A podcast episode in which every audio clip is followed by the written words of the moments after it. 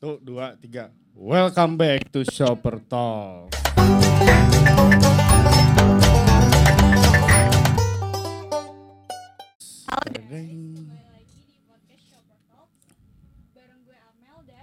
Raffi dan kali ini kita nggak sendiri ya. Di sini ada Sok silahkan perkenalkan diri dari Kang Jack ulah patunjuk-tunjuk Jack dulu. dari saya. Iya boleh. Aku Zaki eh posisi striker murni.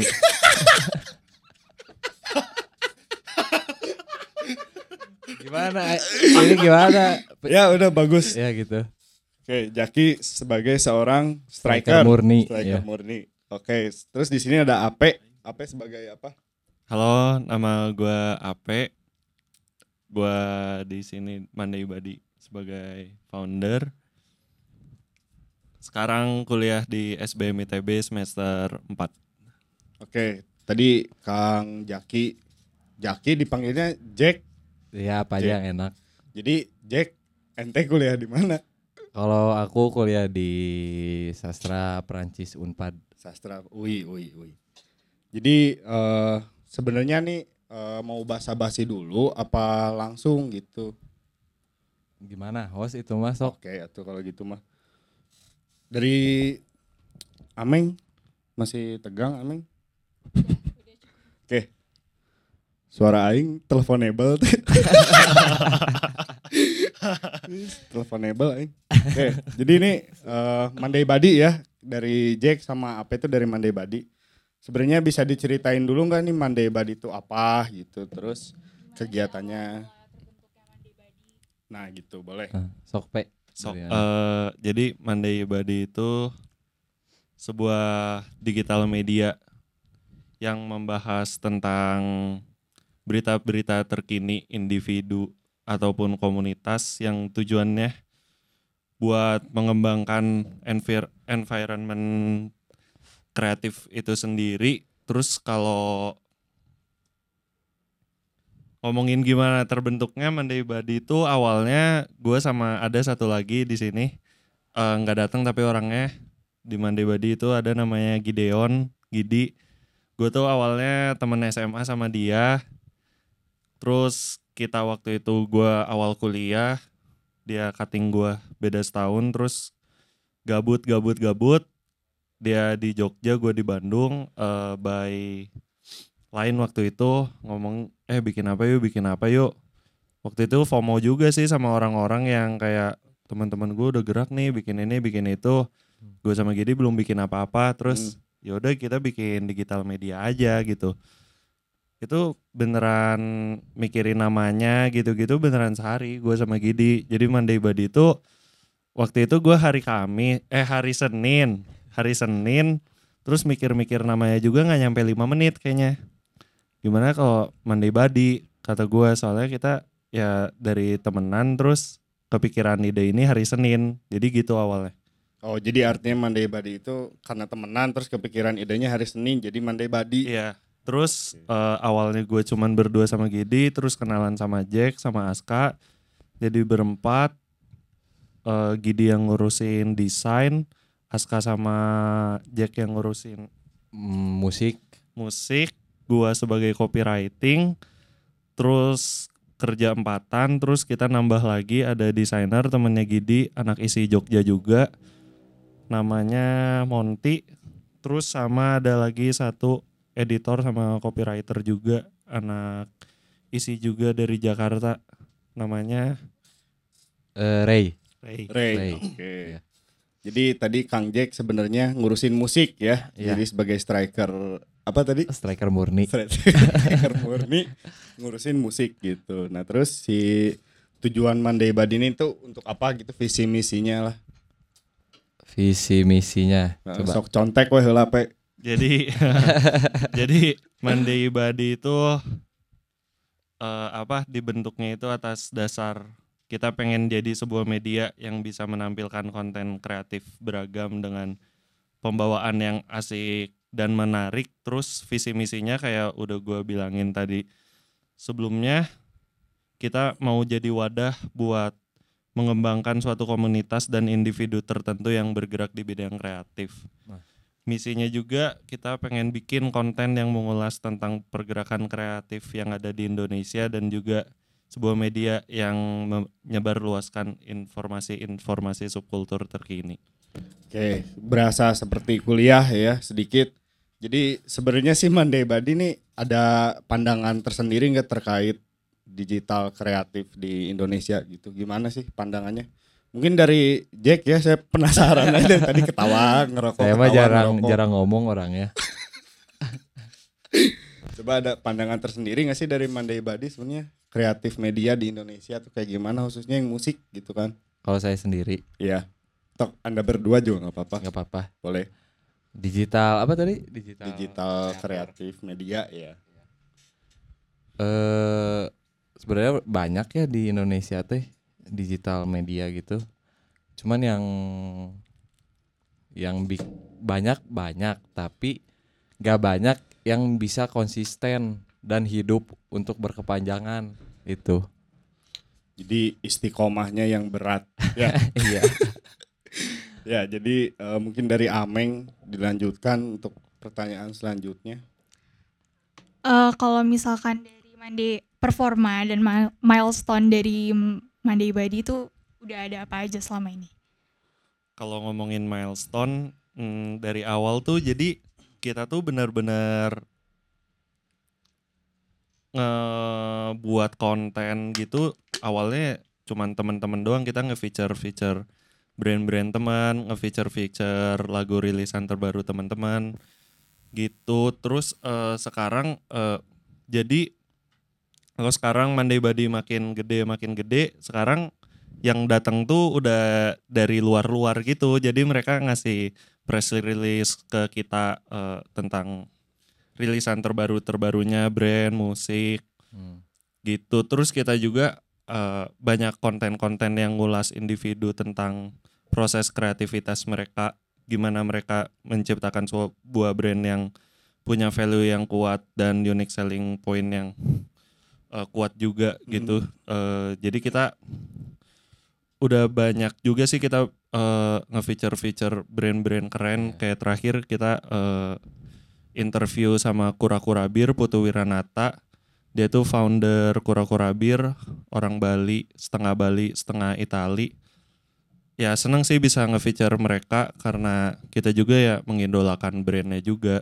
Terus eh, akhir-akhir ini juga Monday sering jadi media partner media partner buat konser musik atau pembukaan tempat terbaru atau rilis produk baru gitu Nah, di jadi- Jakarta di Bandung Oh, Lumayan jadi banyak. kebanyakan tuh jadi media partner gitu ya Monday Body itu. Kalau rencana setelah ini dalam waktu dekat ada apa event apa gitu atau interview siapa lagi? buat kontennya mungkin belum bisa diomongin aja kayak Iya. kalau ke depannya Oh, coming tapi soon lah ya. coming, Coming soon. soon ya. Tapi eh, ke depannya nih 2022 kita pengen bikin zin gitu sih. Jadi eh, magazine kecil ngebahas tentang kultur-kultur musik yang ada dari tahun 80 90 eh, atau 2000-an awal di Indonesia. Terus kita mau mm, naikin juga kayak creative house creative house di masing-masing tiap kota sama kayak paling logo archive gitu sih Hmm, ya, ya. dari Pengen. record label record label lama Nah, gitu Iya, ngerilis fisik. Iya. Ya, itu. Eh, sama ya acara party-party gitulah kecil-kecilan kita eh, collab sama brand mana sama musisi mana gitu musisi lokal mana gitu. Eh, mau make sure dulu sebelumnya. Ini tuh kayak yang di culture-nya itu kayak semacam pop culture gitu ya. Iya bener Yang diusung tuh Nggak seperti apa sih sebenarnya nggak juga pop culture sih kita juga Hmm. naikin apa archive-archive eh, dari musik lama, fashion lama, kultur lama gitu ya Jack ya. Banyak Ya, juga. Ada. ada. Gak, sel- gak melulu yang baru-baru lah. Kita juga kadang nge-archive yang lama-lama. I see, oke. Eh, tadi kan kalau misalnya diceritain tuh awalnya tuh dari teman-teman deket doang, terus berkembang sampai udah kenal lah sama orang luar gitu. Ap- ada nggak sih hambatannya gimana? Dan gimana kalian kayak menghadapinya gitu? Ya hambatannya Ha- hambatan pasti ada ya hambatannya kalau saya mah dari saya sendiri orangnya kan malas jadi sebenarnya tuh banyak yang bisa dikerjain gitu ya kayak buat mandai badi ini teh tapi gak kekerjain gitu gara-gara malas gara-gara main terus jadi hambatannya kalau itu dari diri sendiri sih Internal ya. internal itu mah pribadi, gitu mah Kalau nambahin dari Jeki, kalau dari gua sekarang tuh hambatan Monday Body karena sebenarnya kita udah banyak ditawarin eh, kantor-kantor gitu. Nah, Kema- iya, nah, iya. ya kemarin Benar, tuh kita benar. ditawarin juga eh, ada tempat kosong di tempat temen juga. Mau gak dijadiin kantor tapi kayaknya kita mikir-mikir karena Monday ini anggota-anggotanya tersebar luas di penjuru Indonesia.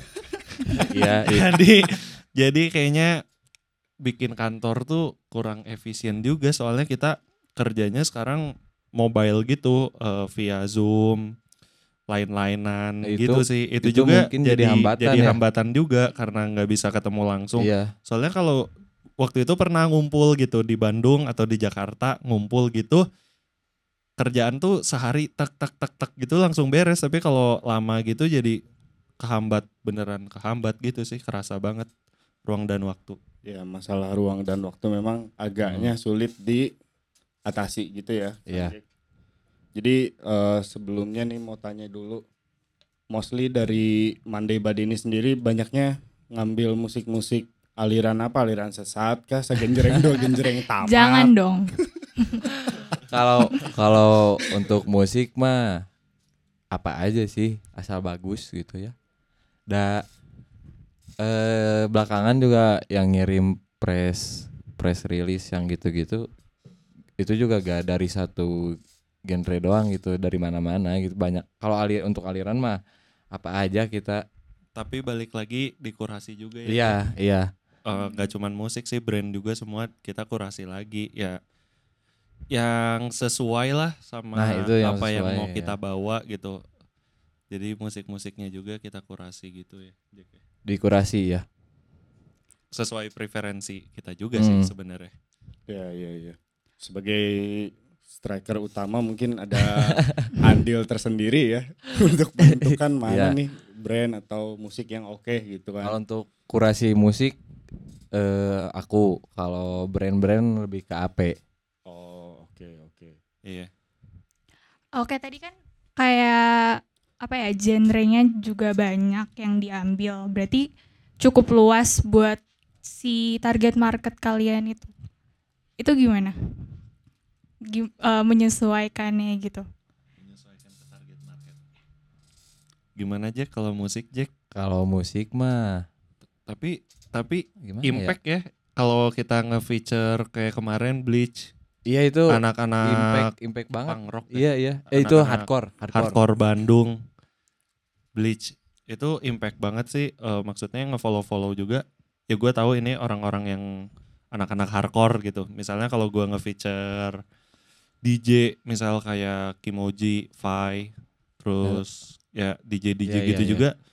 Yang datang-datang yang nge-follow-follow oh ya teman-temannya lagi anak-anak ini lagi gitu sih. Jadi kayak tergantung banget kita lagi nge-feature siapa datangnya siapa gitu. Kayak waktu itu at work with kayak waktu itu ada ini ya dari ya kayak waktu itu kemarin kura-kura bir itu banyak banget orang Bali Nah, yang iya.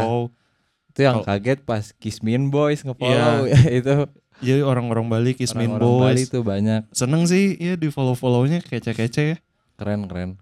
Jadi kebanyakan tuh kalau misalnya ngambil genre ini anak-anak yang main di situ yang follow Iya gitu iya kan. Iya, iya. iya iya. Bisa jadi kalau misalnya nanti upload atau coba apa ya riset ke DJ DJ TikTok atau DJ Bisa, Rahmat iya. Hasan. Eh mungkin kita mau kalau misalnya nge-feature nasi daria itu Ntar kan ibu-ibu pengajian kali yang nge-follow Ya, ya, kan ya, bener, bener. gitu target marketnya kita mah. Jadi itu eh menurut kalian gitu kan eh, yang berkecimpung langsung audiens di musik nih selama selama ini yang kalian jalanin tuh gimana sih mereka eh, apa ya berperilaku gitu? Gimana sih mereka tuh ke aktivitas mereka tuh ngapain aja gitu? Kalau apa, musik ini? dari segi musisinya atau dari audiens? dari audiensnya? Kalau audiens dari Monday Body sih dari musik itu sih yang kata gue bilang tadi Hmm. kalau kita misal lagi nge-feature ini orang-orang yang datang orang-orang yang nanyain terus eh, DM DM juga apa kayak good feature gitu-gitu juga ya banyak sih gitu sih paling Jack ya terus kadang suka kayak ada undangan juga ya, Pak. Ya Kalau misalnya ya, itu, itu. mereka bikin acara gitu. mereka bikin acara rilis gitu kita suka Iya. diundang jadi media partner gitu ya serunya di situ sih kita jadi banyak dapat koneksi gitu-gitu BTW iya korek. Itu itu. Nah terus eh kan dari yang kami lihat gitu ya, dari yang audiens lihat si Monday Body ini tuh si desainnya tuh kreatif gitu kan itu saya penasaran sebenarnya gimana cara bikinnya gitu proses pembuatan mulai dari bikin ide mulai dari nemuin apa ya nemuin idenya mau ngambil musisi mana nih mau bikin kontennya nanti outputnya kayak gimana nih gitu eh, jadi desainer kita tuh kan ada dua Gideon sama Monty. Nah, dua orang ini tuh into banget sama desain jangki. Mereka suka Hmm. sebutnya jangki lah. Jadi mereka emang drive si brandingan Monday Body juga yang jangki asal-asalan gitu. Jadi kita tuh punya satu karakter karakter Ya, ilustrasi gitu. Nah itu tuh juga namanya sebenarnya Budi. Si karakter itu. Jadi si Budi ini tuh ada di tiap posan kita gitu. Itu brandingan dari Gidi sama Monty. mm. Oh iya iya iya. Secara garis besar deh si proses pembuatan idenya kayak gimana sih? Pembuatan konten deh. Pembuatan konten. Jadi awalnya jadi konten dari Monday Body itu ada yang kita approach, ada yang kita dapat. Jadi kalau yang Hmm. kita dapat kita tinggal kurasi aja sih ini kira-kira kita feature atau enggak. Kalau misalnya kita feature, gue di sini copywriting, gue bikin copywritingnya, terus gue ke lempar ke Gidi atau Monty, terus mereka yang ngerjain desainnya, terus upload.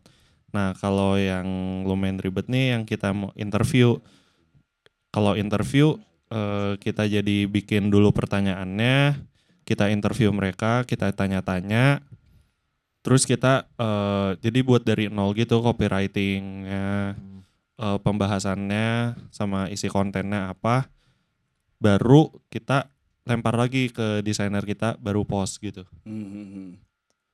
Hmm, Oke. Um, next question itu kalian kan merupakan non-profit bisnis kan. Nah, ya. kenapa kenapa kalian mau gitu?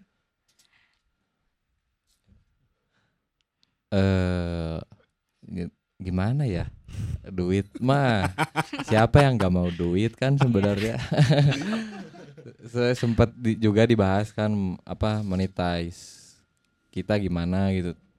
Tapi ya sejauh ini mah udahlah kita bikin dulu aja yang bagus gitu ya sebagus yang bisa kita bisa bikin. Dah insya Allah gitu ya duit mah datang Tapi nambahin juga Oke. Eh, tapi kita tuh di sini emang anak-anaknya yang kayak peduli sih peduli sama duit tapi kita kayak Monday Body bukan tempat kita nyari duit nah lah kalau kita nyari duit ada tempatnya lagi gitu. ya. Untuk menyalurkan kreatif Iya, aja iya, gitu jadi ya. Monday Seneng-seneng Body lah. itu Hmm. apa yang kita suka aja gitu ya, Iya. Jack ya. Temen eh, anggota-anggota kita juga ya udah Monday Body bisa nyari duit tapi ya ntar mungkin ya ntar mungkin ya. Jadi Belum sekarang sekarang. ya apa yang kita suka aja kita deliver gitu ke audiens. Dan meningkatkan mungkin meningkatkan awareness juga Monday Body ke halayak umum gitu. Iya, Iya, iya, eh, iya. itu sih tapi yang kerasa kayak Monday Body jadi ibarat orang mau jadi presiden ada kendaraan politiknya, ya ini Itu. kayak kendaraan kita juga buat manjat ke siapa gitu. Kayak misalnya gue kita gue kerasa banget sih gue eh, punya media nih jadi kayak gue punya senjata juga jadi kalau misalnya gue pengen kenal nih gue aduh gue pengen kenal nih sama orang ini musisi Nah, ini iya. keren banget nih hasil karyanya yaudah aja karena gue punya media gue bisa interview gue approach aja gitu ya jadi bisa kenalan gitu-gitu sih Ya bisa dapat banyak koneksi lah ya dari Iya. media ini gitu kan. Benar benar. Nah, jadi kegiatan Kang Jack selain ngerjain Monday Body ngapain lagi gitu kan? Kan Kegiatan. agak capek ya jadi striker murni gitu kan. Kegiatan saya itu tuh kegiatan saya pribadi. Ya pribadi aja saya pengen nanya yang lebih intim aja gitu Jack. apa ya saya kemarin paling sempat sempat ada kegiatan eh, ngurusin sound buat temen lagi bikin short movie terus itu aja sih saya juga lagi nyari kerjaan kalian yang punya lowongan kerjaan ya saya pengen nyari kerja eh asli ini mah ya paling sama kuliah Ya jadi Kegiatan memang di luar kegiatan Monday Body juga berkecimpungnya di dunia sound lagi, di dunia musik lagi gitu ya. ya dikit-dikit lah Dikit-dikit. belajar Biasanya dengerin musik apa Jack? apa aja saya mah yang enak aja pokoknya yang nggak enak mah nggak didengerin. Kalau dari AP sendiri mungkin kegiatan di luar Monday Body deh. Eh, kegiatan di luar mandi badi sekarang jadi gue lagi ada kerja di suatu brand di Bandung namanya Mankind di situ sebagai marketing ngurusin marketingnya juga terus ada di Pills Records di situ gue jadi copywriting buat bikin konten-kontennya campaign terus sama bartender juga di situ. Terus punya brand baju juga sendiri sama anak kuliahan juga sama Apa tuh brandnya kalau boleh tahu? eh, Florizon. Jadi Florizon tuh baru sih. Jadi ini implementasi dari hobi gua sama temen gua kita bikin ke implementasiin ke baju gitu sama ya paling gitu sama kayak Jack lah anak kuliahan pada umumnya Mhm. Nah jadi kan eh, tadi apa jadi copywriting juga, jadi marketing juga gitu kan. Ada ini gak sih ada tips-tips atau misalnya kayak gimana sih nih? Misalnya nih saya awam nih ya, nggak tahu nih copywriting, copywriting tuh ngapain gitu. Terus gimana sih caranya bikin copywriting yang bagus gitu? Ah, Sebenarnya gue juga masih belajar ya copywriting. Eh tipsnya banyak baca sih, baca-baca terus aja. Gue juga ngumpulin banyak magazine-magazine gitu dari luar. Suka baca aja gitu. Nggak cuman copywriting sih, bagi gue kayak semua pekerjaan juga knowledge kayaknya perlu ya Jack ya. iya iya jelas itu Oke, jadi eh, knowledge itu sangat penting untuk mengerjakan apa pun gitu ya. Nah, si copywriting ini apa sendiri udah dari kapan sih? Gua kegiatan. Sebenarnya ini baru awal Monday Body banget gua eh apa iseng-iseng ngerjain copywriting Monday Body. Terus waktu itu di Pills juga iseng-iseng ngerjain copywritingnya, ngerjain press release press release. Terus dari mulut-mulut ke mulut aja sih gua ngerjain copywriting. Banyakannya sih ngerjain copywriting brand sih sekarang press release brand gitu. Terus alhamdulillah juga copywriting gue bisa di feature sama magazine-magazine gede terakhir sama Hypebeast gitu itu memba- cukup membanggakan sih bagi diri gue Iya, iya. Terus jadi gimana si cara untuk eh, bikin kreatif promosional strategi gitu, terutama untuk copywriting? biar bisa fit in gitu di market dan target kalian. sebenarnya kalau kreatif promotional strategy ngomongin itu sih sekarang banyak banget ya channelnya. Lo eh, soalnya sosial media sekarang luas banget. Lo bisa lewat Instagram bisa lewat Twitter bisa lewat mana pun TikTok gitu yang sekarang lagi hype banget.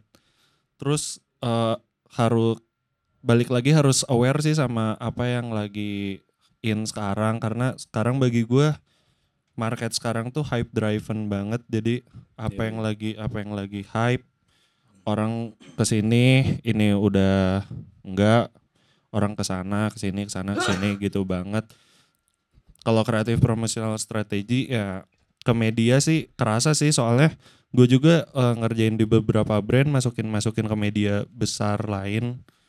Waktu itu masuk media luar Hypebeast, High Snobiety gitu-gitu kerasa banget sih maksudnya.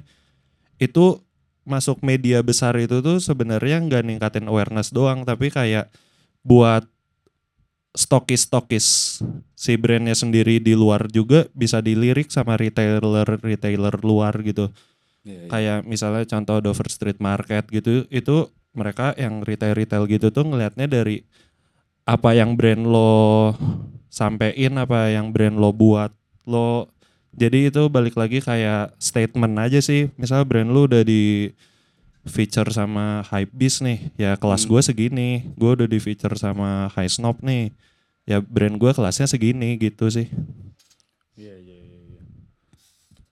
Dari Jack mungkin ada yang mau disampaikan apa gitu? Udah lah, saya mah nggak banyak ngomong. Saya eh, apa ya? Udah gitu aja dah aku mah. Hmm. Meng bingung gak sih sebenarnya lihat si Jack? Ini orang ngapain gitu kan? Saya ngikut ikut ngerokok di sini mah. Dapat gratis dari AA. tuh. Lumayan ya. Nah, de, Ameng masih ada yang bingung nggak? Terutama dari Jack kayak gitu. Bingung sih lihat si Jack. Mungkin ini kali ya kalau em, tips and tricks dan saran da- dari kalian kalau buat nanti pebisnis terutama yang pengen berkecimpung di eh, kayak kalian juga gitu di media kreatif. apa Jack dari kamu Jack Apa ya? Aku mah yang penting mah ini ya konsisten. tah Itu eta konsistensi sih sebenarnya. konsistensi persistensinya Jacknya Yes, itu penting, itu penting pisan, eh. banget penting banget soalnya teh kalau sekalinya lost teh lost pisan euy Susah, susah. susah jadi balikin api-apinya lagi teh Pernah nggak sih kalian ngerasa demotivasi gitu, lemas atau kadang misalnya si Gidi kerjanya main terus gitu nggak pernah ikut kerja atau si Jack Pernah saya Pak ya sering sebenarnya demotivasi mah gitu. ya sering sih ya Jack malas- Sering, sering, mah. sering. maksudnya kita juga di sini kan ya nggak yang dikejar-kejar gitu kerjanya juga Hmm. nyantai yang bikin berapi-api lagi itu sih gue ngelihat temen-temen gue misal kayak media temen atau brand temen gitu udah nyampe sini nyampe sini ya panasan juga nah Iya, itu itu. yang bikin motivasi sih Dorongannya Itu dari dorongannya orang ya, Ke- iya ya ya kan? Karena FOMO itu ya. iya Nah, FOMO iya itu. itu. ya. Iya, itu, Ya, itu, ya, ya. itu. Jadi eh, kalau misalnya nih saya ibarat ya saya mau bikin digital media gitu kan, digital media entah musik entah apalah gitu. Itu mulainya harus dari mana gitu, P atau Jack? Dan gimana sih biar bisa eh, market tuh terinfluence gitu. Kalau dari gua sih karena Mandai Body juga nggak gede-gede banget ya Jack ya. Iyalah. ya belum, belum besar. Kita juga ngeliat-ngeliat yang lain juga kayaknya sekarang emang market tuh gua ngeliatnya seneng banget sama konten-konten yang engaging gitu sih kayak ngebahas suatu hal-hal yang dari editorial mereka sendiri kayak misalnya perspektif mereka tentang musik-musik tahun 90-an atau perspektif mereka tentang dampak mm, apa avant-garde di Indonesia Hmm, iya, apa iya. gitu-gitu sih. Maksudnya konten-kontennya yang lebih menarik nggak yang cuman repost-repost doang gitu, tapi justru itu yang naik ya Jack ya. Iya, itu. Itu bisa naikin sih. Hmm, repost-repost gitu. Ukuran konten yang menarik dan kreatif buat kalian apa sih? Kreatif eh itu penulisan ya copywriting itu lumayan penting sih sama desain. Kalau kalau aku mah desain sih, desain tuh kan yang dilihat pertama ya. Iya, iya. Vis- istilahnya mah kalau Visual. manusia Visual. ya visual gitu ya fisiknya gitu itu yang bikin menarik tuh itu kan Tapi emang kebanyakan mendebari desain juga bagus tanpa isi yang menarik nah juga itu ya isi sama visual tuh iya, penting penting. Ini kan memang lah.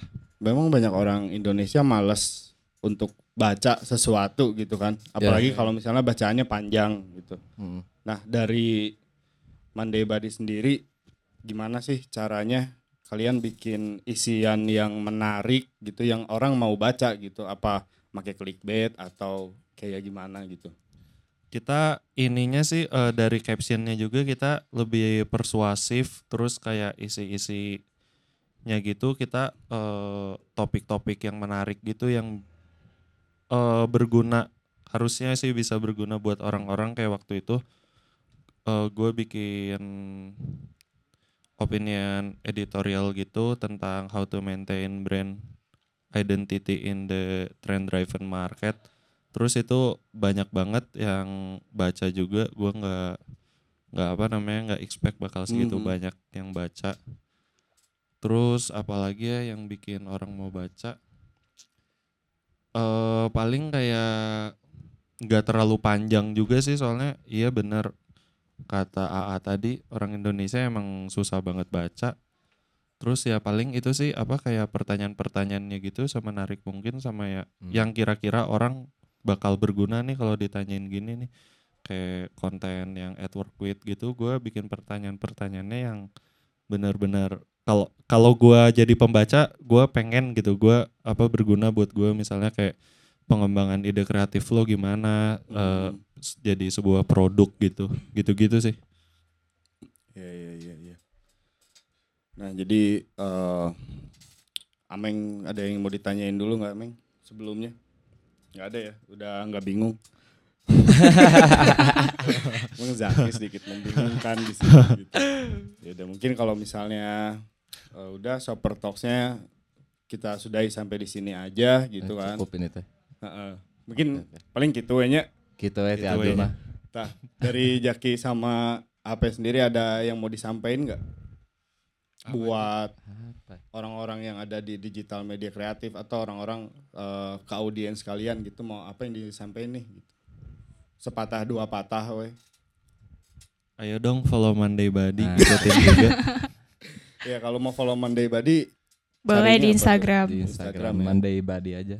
Oh jadi kalian tuh platformnya NDAY. cuman Instagram, baru Instagram gitu. Sama Medium juga ada ya. kita. Medium ada Medium nanti insya Allah tahun depan website lah Insya Amin. Allah. Amin amin. Amin.